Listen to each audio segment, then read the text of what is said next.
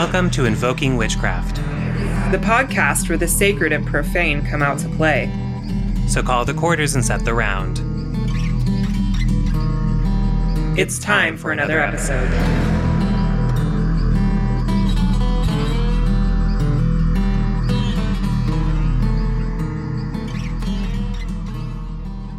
Hello and welcome to another episode of Invoking Witchcraft podcast. I am Jay Ellen Cross. I'm here with my co-host Britton Boyd, also known as Archaic Honey on the Instagrams. And we are here to tell you all the fun things about witchcraft, teach you a thing, and, uh, you know, hopefully not spill any tea that's too hot today. We have an interesting conversation that we are uh, planning here in just a moment. But first and foremost, what is going on in your life now, Britton? What's up?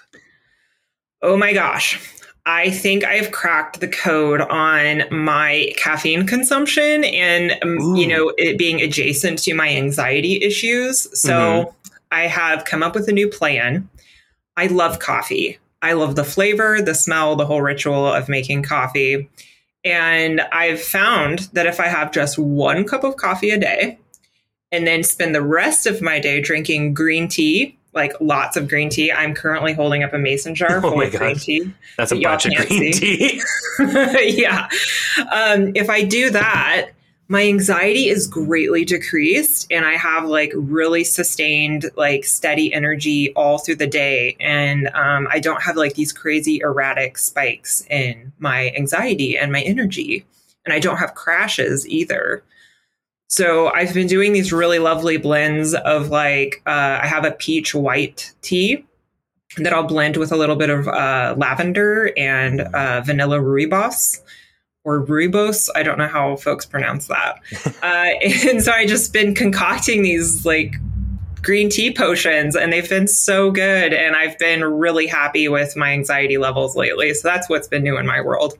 Oh, that's magical. And that's a hard thing to do is regulate your caffeine, especially when you're a person who works as much as you do to like mm-hmm. go through that. Ooh, but I'm so glad that you found a new balance. It's it's a difficult thing, but once you kind of find that sweet spot, it's really helpful. When I was quitting caffeine a while ago. Now, let me tell you, if anybody tells you that something that is not the real thing is just like the real thing, they are lying.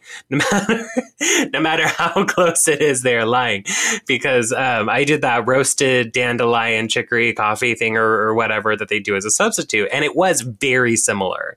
It looks the same. It kind of smells good, and it's like a, a hot beverage in the morning, but it is definitely not the same as coffee. Um, mm-hmm. But once I was kind of on the other side of it, once it had been kind of a month without caffeine, I felt a lot better. And I've slowly been reintroducing things like green tea and black tea into my kind of daily beverage routine and that's been really helpful. So anyone else out there struggling with the caffeine, highly recommend that tea life. It's a little different, but it's good. Yeah, it is different. And I'm a neurodivergent person. I have ADHD and I notice a lot of ADHD folks have an addiction to caffeine because it keeps us high functioning and really helps with the focus, but this green tea stuff like I know every, like it's common like drink your green tea it's really good for you but it's been a new discovery for me. I've been like I've been missing out this whole time. And on top of that I'm staying hydrated and like my skin's looking better and I'm I'm feeling nice and hydrated. I'm peeing a lot you know good healthy peeing stuff. all over the place. Yep. Getting it. Oh that is lovely. Yeah how have you been What's new I've in your been world? Good. I've been good. I've been I've been having a little bit of witch rage this morning, um, simply because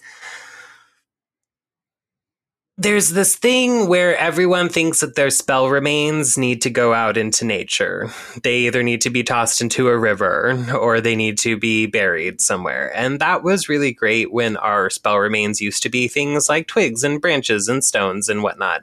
Nowadays, they're not. They're glitter and plastic and paraffin wax and rusty nails and vinegar. And none of that stuff needs to be put into a river or buried anywhere. So let us all just just get on the same page and just not do that because that is some serious pollution.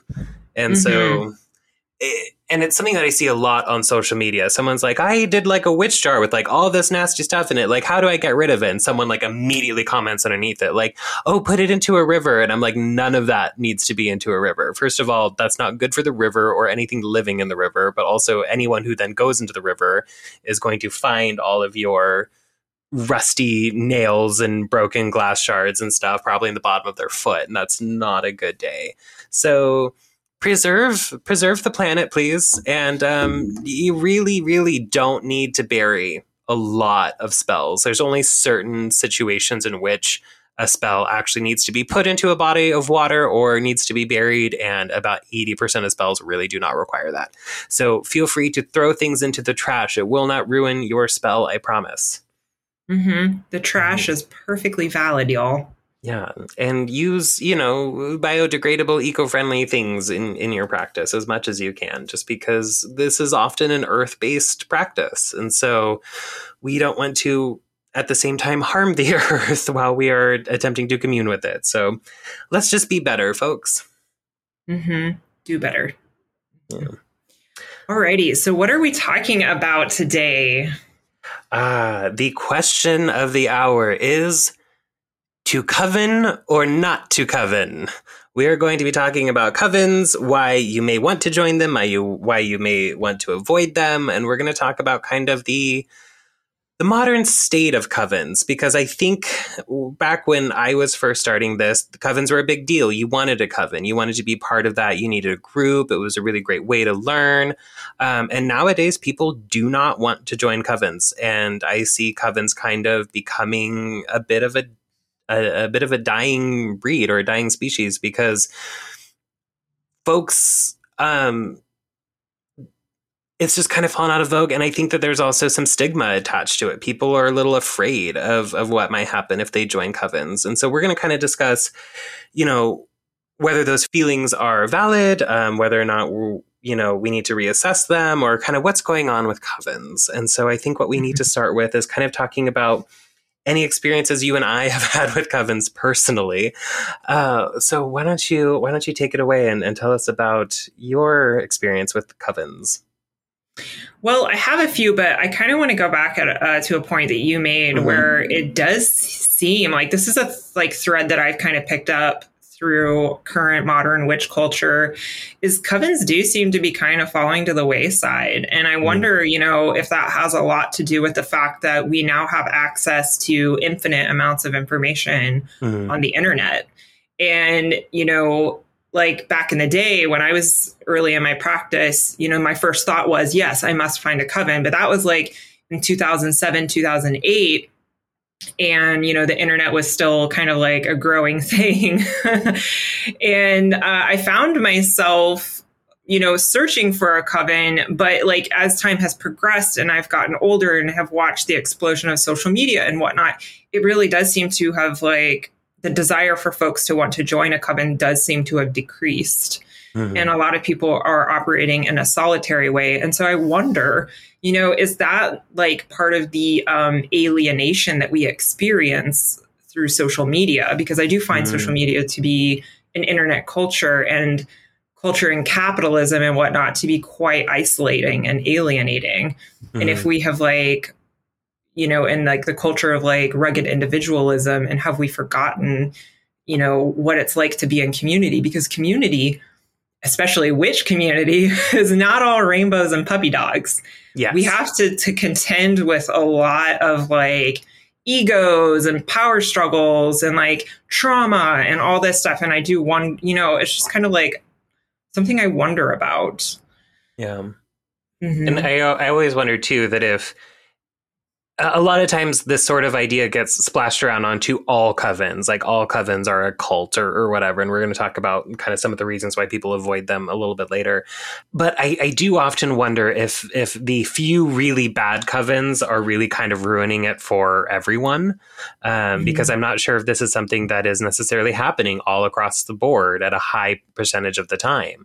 I think sometimes there are just some really bad instances or people come across a bad coven and then they don't try to join join ever again because I think all covens are like that. And so I'm I'm curious to see kind of what happens with covens as the community moves forward. Mm-hmm. and to see if if maybe we might be able to revive them or if they're just going to be a thing of the past. Yeah, it'll be interesting to see how things develop as time goes on. But going back to your question, so I have a few experiences with covens. My first experience was uh, trying to get my foot in the door through, uh, what is it, meetup.com? is it like the meetup groups back in the yeah. day?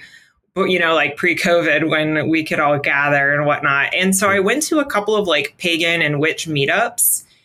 And I did not have the best experiences. Um, mm. It was it was a lot of like creepy vibes and a lot of folks really coming from a place of their ego. There was a lot of like ego tied up in it, like people claiming to have like all this power and claiming to have all the answers. And I was really turned off by that. And I was really turned off by the older, creepy men.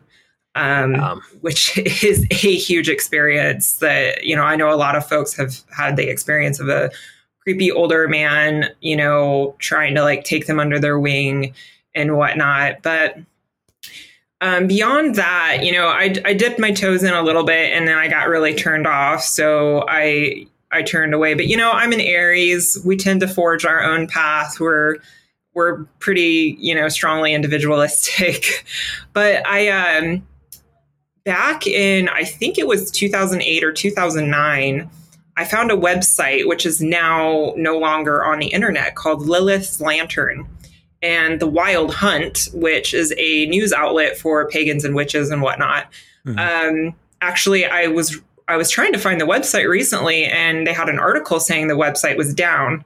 And the Lilith Lantern was a branch of the Anderson's fairy tradition.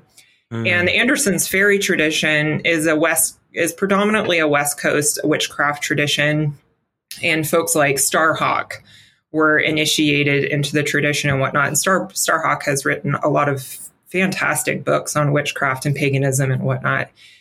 And so um, this was a branch of the Anderson's fairy tradition. And I, I just humbly reached out to them. I was like, hey, and I sent them an email. I was like, hey, I'm new to this. I live in the area, um, in, in the Portland area, and I'm, you know, new, I'm curious, and I want I would like to know more if you're open to that.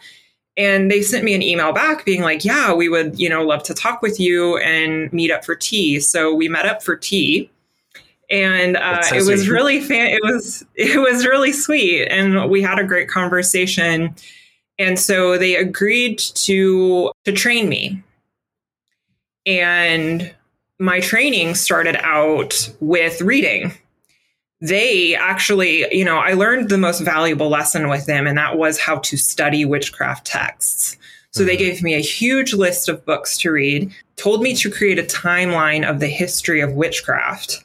And it was mm-hmm. like the most valuable lesson I think I could have ever received. It gave me a full scope of like the history of the resurgence and all of that. And as time went on and I came to understand the tradition a little more, um, my understanding of the interaction that I had with them, and I have no hard feelings whatsoever um, with the experience that I had. They seem to favor couples because the initiation mm. process for the coven, to my knowledge, was a sexual in- initiation with oh. your partner, not with a coven leader or anything oh. like that. Which is an important so, distinction that we'll get to later. yes, a very important distinction. And so I felt very safe knowing that. Mm-hmm. And um, I was single at the time and I did not have a partner to do the initiation with. So I was kind of like, who am I going to find to have sex with to do this initiation? Which is not a good way to go about it. You know what I mean? Like if you're going to do this, you want to to make sure you have a really good loving connection with a person if you're going to go through that kind of initiation. Yeah. So we kind of came to an impasse and um, they declined to teach me any further. And, uh, you know, I, again, didn't hold any hard feelings. It just wasn't a good fit mm-hmm. for me. And so then from there, I just kind of went off on my own and I have had no interactions with any other covens. I do have friends that are in covens, like specifically the rec- reclaiming tradition and whatnot. So that's kind of my experience. What about you? Oh, mine is interesting. So I I was in a coven once for a couple of years. Um, and I've since been to events put on by other covens and kind of like, you know, got to meet up with them and say hi and stuff, but I haven't really joined a coven since then. But my my first experience was in my first year of college. Um, I met a woman in my chemistry class. Her name is Jen. Shout out to Jen if you're listening to this. We kind of ended up at the same table and we're sitting there talking. And I don't I don't really know what brought it up. I think at one point she just kind of looked at me and went, You're one of us, aren't you? And I knew exactly what she meant because this was back in the day when, like, you know, witchcraft was underground. You didn't really talk about it openly in front of people and stuff like that. And so, like, it was one of those moments where she's like, you know. And I'm like, oh, I know you know. And she's like, oh, I know you know, I know you know. And I'm like, oh, yeah. um, it's one of those like moments. And so we ended up bonding really super quickly um, and she's wonderful. And so we started to do work together, to do spellcasting together. And if you haven't had an opportunity to spellcast with another person or to spellcast in a group, I highly, highly recommend it because it is such a unique experience. And there's so much power that comes up in these in these moments where you are working in tandem with other people. And I know that that we can get very picky about who we do this with and I think that that's important, but but having that experience, I think, is very important for every witch um, to have at least at some point, just so that they they know about it. Um, but so her and I started doing work together, and we ended up, um, I believe, in the same chemistry lab, um, coming across uh, another girl named Krista, um, who I had known for a while. But there's this thing where when you're a witch, you can sense other witches, even if they don't know that they are one yet. There's this there's a sort of feeling that comes from people who are kind of just born to do the work. And so we kind of very much roped Krista into it. And she's this sweet, very Christian girl who was very nervous about us and the whole thing, but you could tell that she felt very connected to it and everything that we were saying. So we invited her um, to start joining us, and she did. And that was really, really interesting because not only did we start working this magic together, but, people don't realize that you then become connected with the people in the coven that you are doing this magic with. So a lot of very strange things began to happen. We all began to have the same dreams reoccurring. Um, and very odd things. We'd be like walking across campus, and there was like this weird three way intersection that happens in the middle of, of campus. And just one day out of the blue, like we all end up arriving at in that intersection from three different directions at the same time, just like end up there. And we all just kind of stop and we're like, oh, like, hi. Um, it, it's just, there's just a lot of weird synchronicities that would happen. Or like I would, I would be like in trouble or upset or something like that. And I'd get a message from one of them like, are you okay? I feel like you're not okay. Um, so there's very interesting things that happen when when we start working magic with other people. And so for me, it was a great experience. You know, we got together like once a month. We'd, you know, if one of us would need something, you know, one of us would need to get a job, so we'd all get together and cast a spell for a job, or or we'd make protective wards together, or we'd, um, you know, celebrate the Sabbats or, or whatever. Um, and it, it, was actually a really wonderful experience for me. We ended up, I ended up transferring schools to a completely different city and haven't really um, talked with them since, but it was a really beautiful experience. And I've since um, had contact with some other covens. Um, my friend Anwin runs a group kind of in my area um, that's really neat. Uh, so I've kind of gone and done dinner with them on on certain Sabbats and there are a few kind of in the Portland area that I've made contact with. But since then, I've I've definitely been on my own, and so. Mm-hmm. I so far, you know, I, I had a really great experience, but I also understand where other people may not, mm-hmm. um, which kind of brings us to our our next our next thing, which is why are people afraid to join covens? And you know, maybe some things that you've heard. Do you ha- do you have a take on this? Why you think people might not be wanting to join?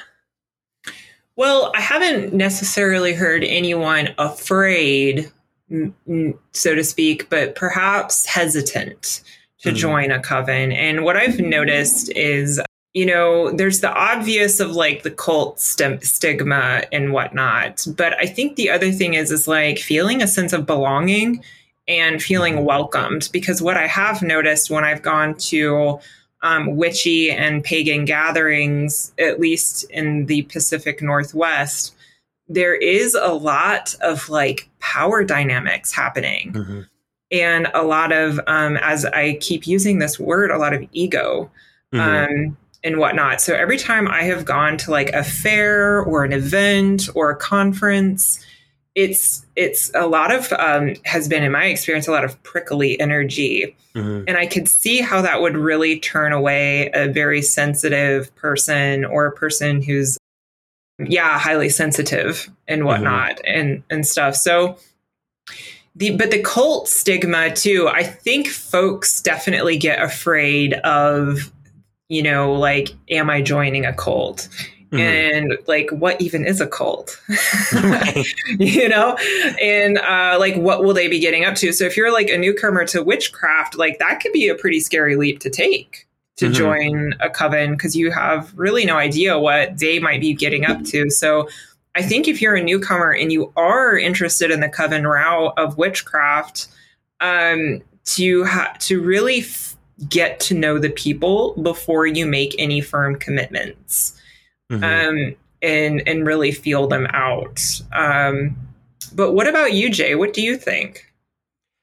I think it's a mix of things. I, I, think that there's kind of this overarching stigma that like all covens are just cults started by people who want to control other people or, or, this or that or whatever, or people are afraid that there's a lot of drama in covens, which there there can be absolutely. Both of these things are very valid things to be worried about because it does happen. Um, you know, sometimes they become a little culty. The leader kind of gets a little, you know, megalomania going on. And on the other side too, I think that you are right with that. Kind of like when you go into like these these witch spaces, especially in the Pacific Northwest, where everyone is a witch. There's this huge tendency for the vibe to be very much um, no, don't teach me anything. I already know everything. I'm already, you know, I don't need anybody. I don't need all of this stuff, which makes it very hard to form a group or a team when nobody needs anybody else and nobody's willing to sort of you know, admit things like I'm not very good at, you know, divination. Maybe I, I need a friend who's good at that and I'm good at potions and they're not. You know, there's less of this sort of working together aspect of it. There's this sort of I don't need anybody because, you know, I'm the best witch sort of vibe that's happening up here. There is something interesting though that's underneath it all that I have been noticing. And so we're going to poke at something kind of squishy here. So since covens are, are no longer really necessary for the learning portion of it, though I do highly recommend um, if you can find a good teaching coven to work with them because you know they give you structure they give you things you know like you were talking about you know the lists and the books and the um, all the stuff that you went through with anderson Feri was really helpful and so i do mm-hmm. think that they have something to offer there but in this day and age where we can do most of the learning on our own and there's this huge sort of thing for you know, make it your own, do it your own way, do it, you know, however you feel right and all this stuff and no rules and all that. I, I think that it then leads people to sort of develop their own ways of, of doing it, but at the same time, without any validation that they are doing it quote unquote correctly.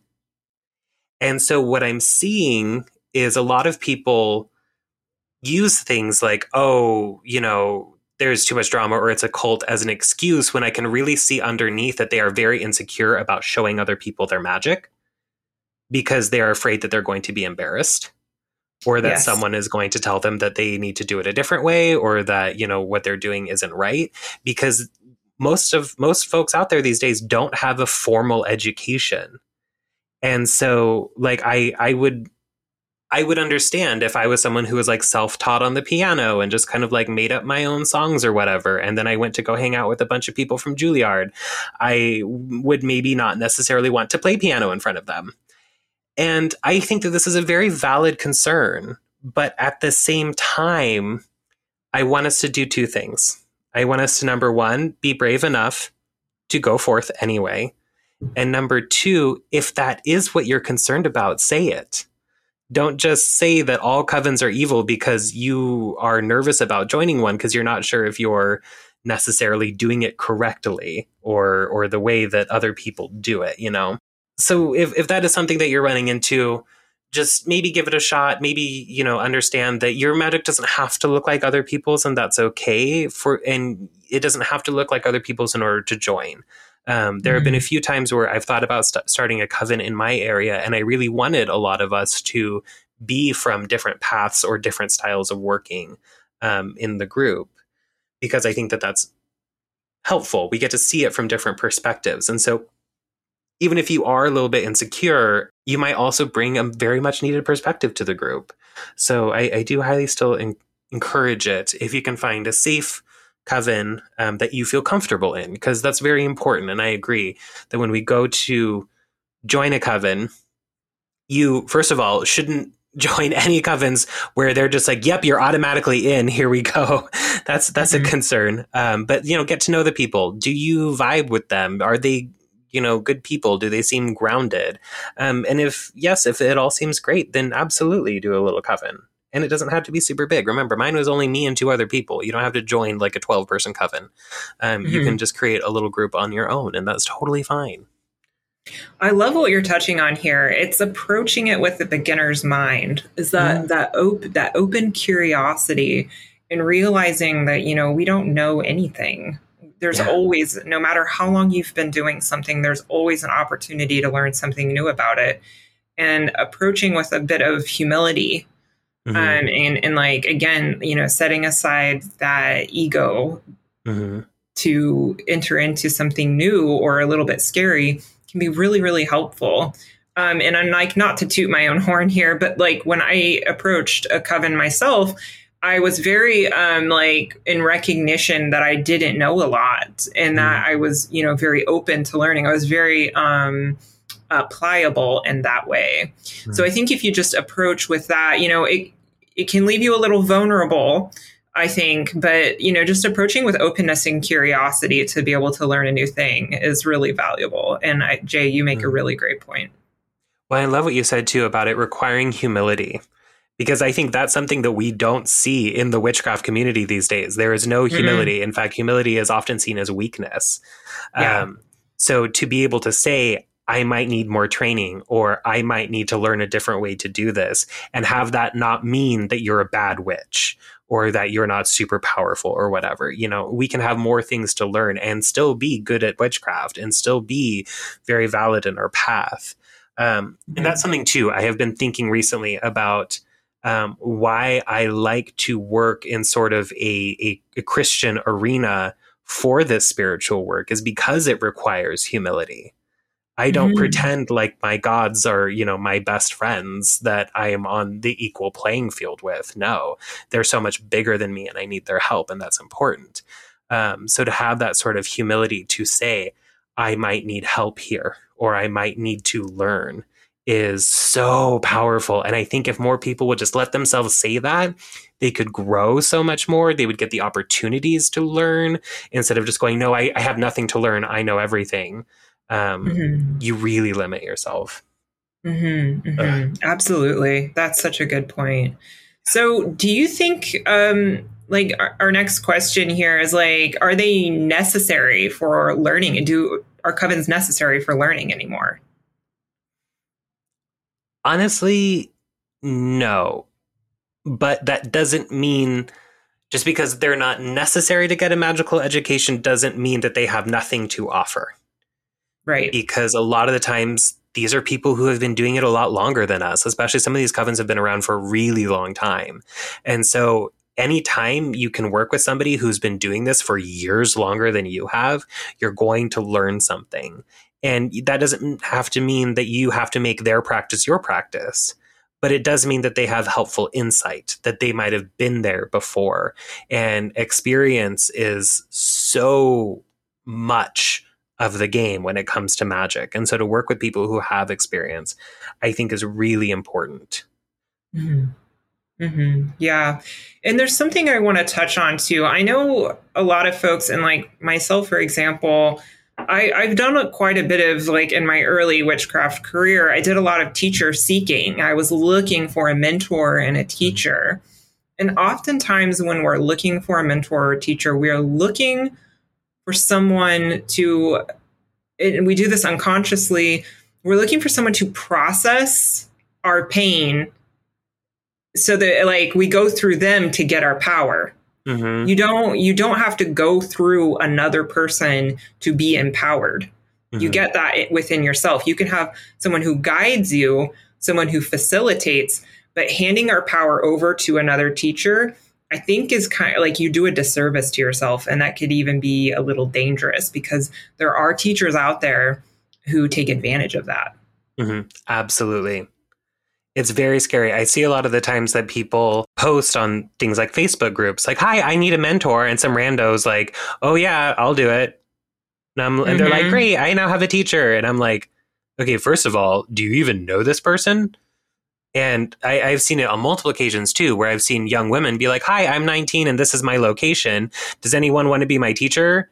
And I'm like, that is how you get kidnapped. Let's not do that. Like, we need to be very smart about how we do this. And that's also why I'm not big on this whole like, oh, you need you need teachers in order to learn. And it's like, because I've seen some of the teachers out there and they're not great. So mm-hmm. I don't think that having a teacher automatically makes you more educated than someone who maybe learned from books, uh, because not all teachers are are are good teachers in that respect. Right. Right. Yeah, I went to a um, occult conference uh, several years ago and um, encountered a person that I knew. I'm not going to name names for privacy's sake. I encountered a person whose work I really, really respected, and felt myself getting groomed by them mm. for uh, an apprenticeship type situation. And I kept getting this like, uh uh-uh, uh vibe from them. You know, like I really loved what they had to share and they had a lot of valuable information, but there was something in me going like, halt. Mm-hmm. Listen to that then, voice. Right. And then a few years later, someone was like, yes, this person sexually assaulted me. Oof. Yeah. So, you know, it's just good to be to take your time. There's a lot, like when you're new to witchcraft, you just want to rush through it all. I know I did. Mm-hmm. You want to learn all the things. You really want to go out there and connect with folks, but it's a lifelong practice. It's not going anywhere. Take your time and like approach teachers with respect mm-hmm. and understanding, humility, and and some discernment to see if they're going to be a good fit for you and whatnot. Um, because a teachers have like don't put them up on a pedestal. They have their own shadow to contend with and mm. whatnot. So yeah. Absolutely. And I think that's really important to not put them up on a pedestal, you know, and, and if they are a really great teacher, then there should be other people in the community who should be able to vouch for them being really great teachers. That's something that's really important. If there's no one around you who has ever heard of this person or worked with them or they have unkind things to say about this person, uh, you know, listen to them. That that can definitely be a red flag, which I think we're going to get into next. Um, but yeah, and I think it's important not to put them up on a pedestal because I see a lot of teachers who still have work to do. And sometimes we can accidentally kind of hand over all of our power to these people because they, you know, seem to know so much more than us when in reality they have a lot of stuff to work on too. So when if you do get a teacher or a mentor or a coven leader or whatever it is, um, recognize them as another human that might have something to teach you and leave it at, at that. Mm-hmm. Mm-hmm. Yeah, we're dealing with human beings here. Absolutely. So, do yeah. you want to talk about red flags? Oh boy, there are so many. Where do we even begin? Uh, I um, love that one that you're talking about with the grooming. Do you have any specific examples of like what that what what kind of really clued you in on that where you were like, mm, this doesn't feel right?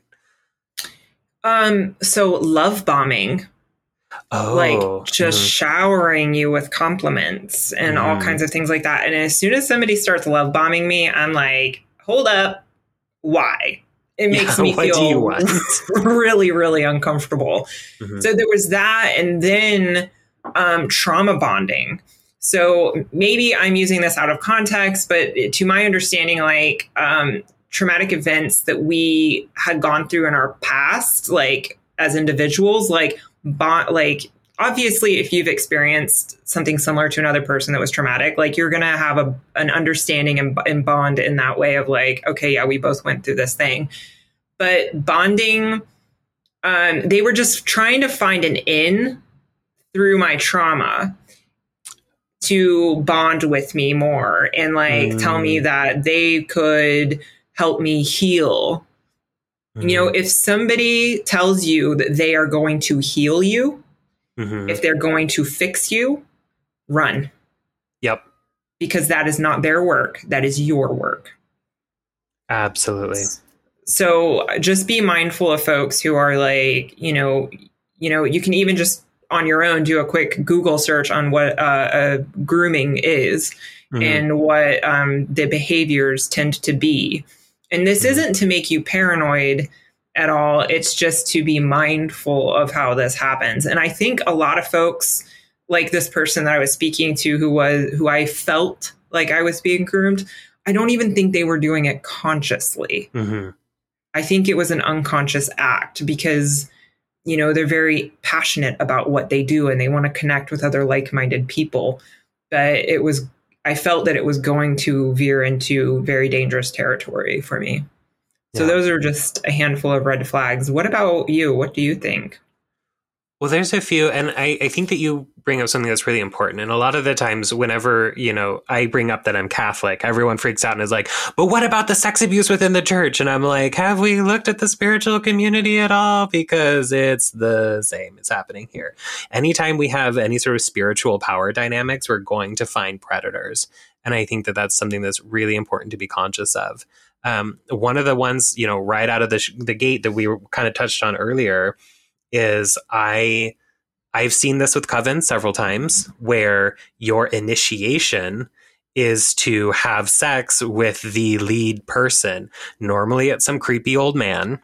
And this goes along with my second red flag, which is be very wary of covens that are entirely of young, very pretty women headed up by some old guy um, because that that's a red flag there because the, that's a person who's collecting certain types of people and that's something that you don't want to get mixed up in so if you show up to a coven meeting and it's just some guy and a bunch of you know people that look just like you um, I would I would be a little concerned. And if anyone ever tells you that in order to get into a coven, you have to have sex with them, run and tell other people because Run for is, the hills. Yeah, that is not something that you should be doing. That is not something that other people need to be doing, and that is certainly not something that is required um, for this, uh, which I I think is important. Um, now, another one that I think we should talk about a little bit is this is something that I've ran into, and I don't know if you ran into it before. Um, I have had covens invite me to join knowing nothing about me other than my reputation. So they're like, oh, I see you have a bunch of followers on Instagram and you've written a book and a lot of people like you. Join our coven. And I'm like, you don't know me at all. I could be an absolute weirdo or our personalities could completely not work out. Like, so for you just to open invite me to a thing like that, and that's different from like, hey, like come to some events. We'll see if we jive. If we do, maybe you should join. Like more of kind of like a soft entry is important. But when people are just like, yeah, I know nothing about you other than you're very popular or seem to have a lot of power. So be part of this coven. And let me tell you, I field this often by at first declining them because what happens next is really, really important. I have never been threatened by another magical practitioner more than when someone has invited me to join their coven and I've told them no. Then it suddenly turns into a, well, that's too bad. You could have been great, but now you better watch your back. I have had that happen a lot from people when I turn them down. And that is not good. So I often recommend turning people down at first to see what they do next. And mm-hmm. if they're like, no worries, like we have this open thing, like come hang out if you want to, but like, you know, whatever, have a great day. Um, then I'm more inclined to get in touch with them. But it's fascinating to see how people will switch from, you seem really cool, come and join our club, we're going to be awesome together, to, you know, you're now our next target. And if people are going to flip on you that quickly, they are not people that you want behind you, backing you up in any sort of scenario at all. So that's something mm-hmm. I really, really recommend looking out for. Mm-hmm. And you know what? That reminds me, and this is kind of adjacent to what you're sharing, is um, keeping silent. Don't gossip mm-hmm. when you're in a coven. Like, keep yes. your shit tight. Um, when I was involved with the Anderson's Feri tradition, there was another person who was at the same entry level as me. Like we both entered in at this in a similar way, and we were both in a similar position and whatnot. And um, they were also declined teaching, but they were declined teaching before me. And then they found out that I was involved and thought mm. that I was being mm. taught. And so they launched a magical attack against me out of spite and jealousy or whatever was going mm. on with him. And um, it's really wise to make sure you um, are keeping it secret and keeping it safe. Yeah. Uh, when it comes to interacting with other people, because you are interacting with folks who who do witchcraft. exactly. you know, yes. um, so just keep in mind with that. But that is such a good point. Like folks inviting you in and then like seeing how they react when you turn them down. And that would just be so weird if somebody was like, oh, based on your credentials, we would love to have you in our mm-hmm. coven. Um, just as like having a, a, celebrity in the coven or something like that is like points or whatever. I don't know. Yeah. Super weird. And I've had it happen to me several times and they get very salty when you're like, no, thank you. So it's it's a very weird experience. But I think you're right, especially like you know, there's no need to gossip or really talk shit in a coven. And that's something to be aware of too, as another red flag. If you go in there and everyone's talking crap about somebody else, the, the one of the big life lessons I learned is that if you are hanging out with someone, like say you're at like a group, it's like you and this person and someone else, and that someone else leaves the table and this person you're sitting with immediately starts talking about them as soon as they leave that lets me know that as soon as I leave the table, they will also begin talking about me. Mm-hmm. So if they're talking about other people, they're going to be talking about you as well. And that's kind of one of our next red flags too is if you join a coven that already has drama either within the coven or has drama with another coven, like if the, if you join a coven and they're already in a witch war with another group, find a different coven Yes. Nobody has time. Yep, I was. You took my words out of my mouth. I was going to say nobody's got time for that. Nope. Uh, really, like just walk away um, from the drama. It's not worth your time.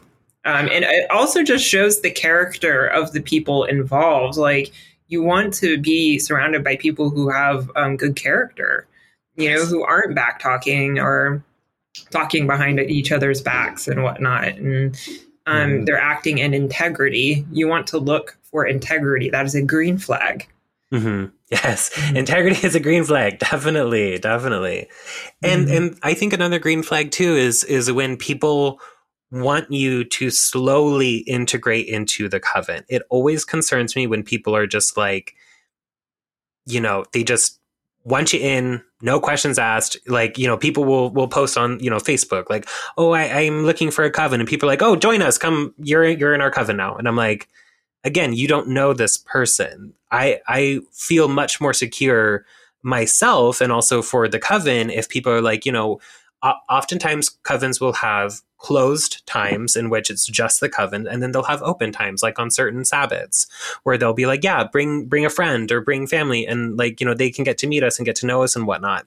And then from there if you know you attend a few open things and then get invited to some of the the more kind of private things that's a great way to go kind of slowly integrating it because not only is that giving you time to n- get to know them to find out if this is going to be a good fit it's also giving them time to get to know you um, to do the same as well. Everyone needs to be on the same board. Everyone needs to feel very um, okay with the process.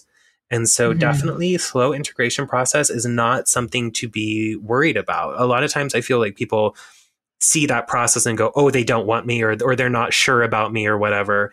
And that's fine. They don't have to be sure about you and you don't have to be sure about them. That's why we have the time to integrate. Mm-hmm. Yes, time really does like it matters and uh, not rushing through it. So a fault that I made um, with the co- the coven that I was dipping my toes into um, was when they gave me the list of books to read. I plowed through those books. Um, you know, I'm a neurodivergent person. I ADHD has this superpower called hyperfocus. When I'm really interested in something, I go above and beyond the average individual and I can get something done like that. So I read a pile of books in like two weeks and I was like, what's next? Oh, God. And I think, and, and your I, brain is just enormous and full, like right, just, yeah. swollen brain, right. And so I think they they may have thought that I didn't read all the books or I you know, glazed over them or something like that. I think they were a little taken aback by my enthusiasm. Mm-hmm. So, kind of approaching with a measured um, attitude and whatnot, and what, and you know, obviously, we want to be enthusiastic about joining a coven or getting training or learning new things. Um, but making sure we're not overdoing it because I think I definitely overdid it in that instance um, mm-hmm. because I was just you know, neurodivergent brain. When we get excited about things, watch out. Absolutely. Yeah. I, am not. I'm not sure if I would classify myself as neurodivergent, but I I do that hyper fixate thing, and sometimes my husband's like, "Come back to me, come back to me," and I'm like, "Oh, sorry, I'm just really into the history of frisbee right now." Um, but like you know, like whatever it is, it's just like. Uh, um, but I think that's a good superpower to have sometimes. Mm-hmm. It's very handy when you're when you're into it and you're doing something, but God forbid you have to do something you don't want to do because then it's like it's the worst thing ever. literally painful. Oh gosh. What about rules dictating that you can't use your magic outside of the group? I have seen that before, and that is a major red flag. If someone is like, no spell casting outside of the coven, run away. What about free will? God exactly. and like, do I need to call and have eight people come over every time I want to like burn some incense in my house to like clear away some stagnant energy? Like, right. I don't, I don't get that, but I have seen it on occasion. And that's just, that's a major control factor that I think is, is really concerning. Um, mm-hmm. And the other one too, that we're seeing more nowadays than I think we used to is like I, I, think they call it conspirituality, where it's like um, conspiracy theories that kind of make their way into spirituality. We're seeing a lot of like QAnon stuff happening in the spiritual community. We're also seeing a lot of like anti vax stuff happening in the spiritual community. Um, and I definitely call that a red flag. Yes. Yes, y'all. Okay, side tangent. When I posted on my Instagram that I got vaccinated for COVID, I had so many people jump into my DMs and be like, why would a witch believe in getting vaccinated? And I'm like, why the hell not? Like, it's my body and my choice. If you don't want to get vaccinated, don't get vaccinated, but leave me alone. Right? Freedom, free will. We are all about that in the witchcraft community, at least until it comes to something like this. Good lord, right? Yeah. So if you do encounter like, yeah, those conspiracy things, that's a little, and the QAnon slipping into the community as well. And it's very subtle. Mm-hmm. So be sure they call it, um, I've seen it referred to as pastel QAnon, where QAnon is taking on the um, uh, pastel uh, aesthetic that a lot of like spiritual self help mm. type Instagram health accounts, and wellness, like holistic living, right? Mm. Yeah, so QAnon's kind of been hijacking that um, and whatnot, and it's pretty it's pretty scary. Yeah. hmm Absolutely. So yeah, so these are just some of the red flags to kind of look out for. Things to you know. I, I definitely don't think that all covens are bad, and I think that really beautiful things can come out of covens, and I really really encourage everyone out there to at least have some experience in with magic in a group setting. I think it's important and I really think it's life changing. But just make sure you're doing it safe. You know, mm-hmm. check out these red flags. And if something just doesn't feel right, find a different coven. Yes, absolutely. Or start your own. Yeah, or start your own. That's always great. Um, so we do have a few minutes left on the show, and um, I have a question for you, Jay, which is kind of tied into covens and tied in it. It might be a hot take. Um, do you feel that initiation is required to be a witch? No. No, no, no, no, no, no, no. And I will, in fact, go forth and say I have never been initiated into anything ever in my life. I mean, unless you count like getting a certain belt in martial arts and initiation process but spirituality um no i haven't even self-initiated like mm-hmm. i i don't i don't think it's necessary for witchcraft as we know it today in the us now if it's a tradition that requires initiation, something like voodoo, santeria, any of these other things that do require initiation. I do think that it is important to go through that because those things are in place for a reason.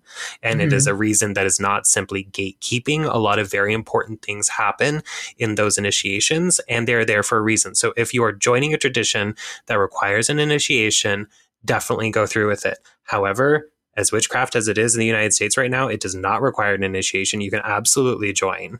And mm-hmm. that's not something you have to go through.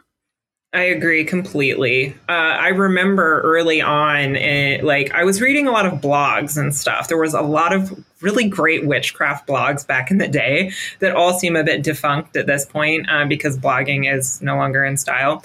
But there was this huge thing around like getting initiated. Is like people really wanted to be initiated within a witchcraft tradition and, and hmm. specifically within North American culture and whatnot. And I was so hung up on like getting initiated. Mm-hmm. And I think that was kind of like the other thing that why I was declined teaching because I had a lot of curiosity around initiation with the coven I was becoming involved with. And mm-hmm. I asked a lot of questions about it. Like, because I was curious, I was like, what's it involve? You know, how does it work? And they could only give me so much information because initiations are secrets mm-hmm. and whatnot, and a secret mystery that you undergo but I discovered that um, in my own personal practice, I did do a, a kind of like self initiation. It was more of like a commitment to my craft. Mm-hmm. And I, I wear a ring now. It's my um, I married myself ring. Oh yeah, yeah. So um, I did do that, but you know, just the the uh, getting initiated, like spirit will initiate you. Like if mm-hmm. you're hung up on the initiation thing, like spirit and the very process of stepping on the path of witchcraft is in itself an initiation. Mm-hmm. You're initiating something.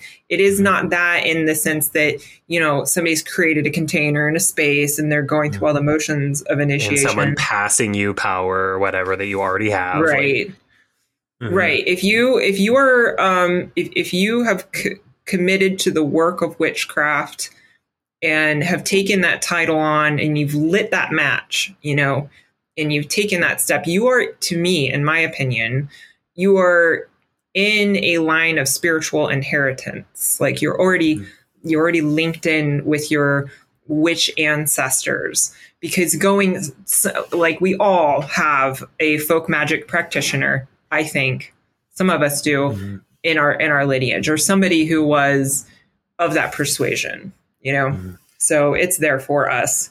Mm-hmm. And I agree with you. I don't think that it's necessary to be a witch. You don't have to be initiated in the proper sense.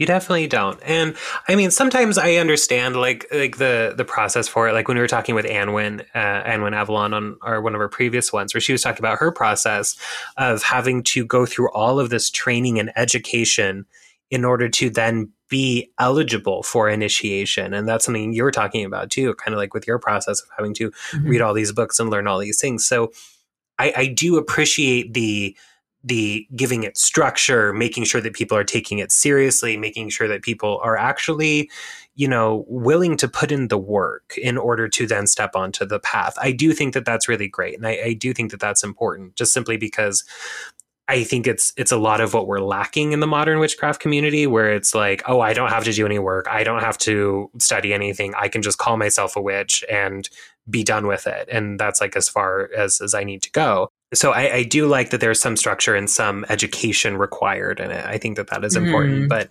to to say that you can't be a witch without initiation is just is just flat incorrect. Yeah, yeah, I would highly recommend y'all go back and listen to the episode where we interviewed Anwen Avalon, the uh, water witch and water priestess. One thing that she said about her priestess work is that it is service work. Mm-hmm. It's not about, you know, lording over people. You know, that was another thing that I saw um, when I entered into the pagan and witchcraft community here in the Pacific Northwest was like, a lot of people really throwing around that oh i'm a high priestess. Oh i'm a high mm-hmm. priest. Like throwing this title around like it's like it's it, gives them power or something or like puts up a higher a system and a, and a hierarchy. And i loved her approach to it is like it's service. Yeah. And that that really gets missed i think in modern witchcraft. And in its culture is um, the service aspect of our our witchcraft Absolutely. I think that's so important. And what was interesting is is you notice in that interview too that when I asked Anwen, like, okay, so you are a high priestess, how did you get that title? She has all the information of how she went about it, what her training was like, who she did her training with, who she was mentored under, all that stuff. If someone around you is throwing around a title like high priest or high priestess, um, they should be able to tell you how they ended up there and it should sound legit. Um, they should be able to tell you who their teachers were, what traditions they are trained under, and all of this. Because a lot of times people out there will just throw the term high priest or high priestess onto themselves and be done with it. And that's not someone you want to be learning from. Mm hmm. Mm hmm. Yeah. I agree. This one got deep today. it sure did. It was a good conversation. Alrighty, y'all. That wraps up our conversation on to coven or to not coven. And we hope that gives you a little bit of clarity in your decision making process. Should you go the coven route or if you stay solitary route? Both are valid and both are very mm-hmm. valuable. So remember do witchcraft. Support for this podcast comes from our listeners. If you would like to support Invoking Witchcraft with a one-time donation, please go to invokingwitchcraft.com backslash donate. Or if you'd like to become a premium listener, join the coven at invokingwitchcraft.com backslash coven. There you'll get access to our exclusive Facebook group for discussion and connection, as well as access to occasional workshops. We hope to see you there.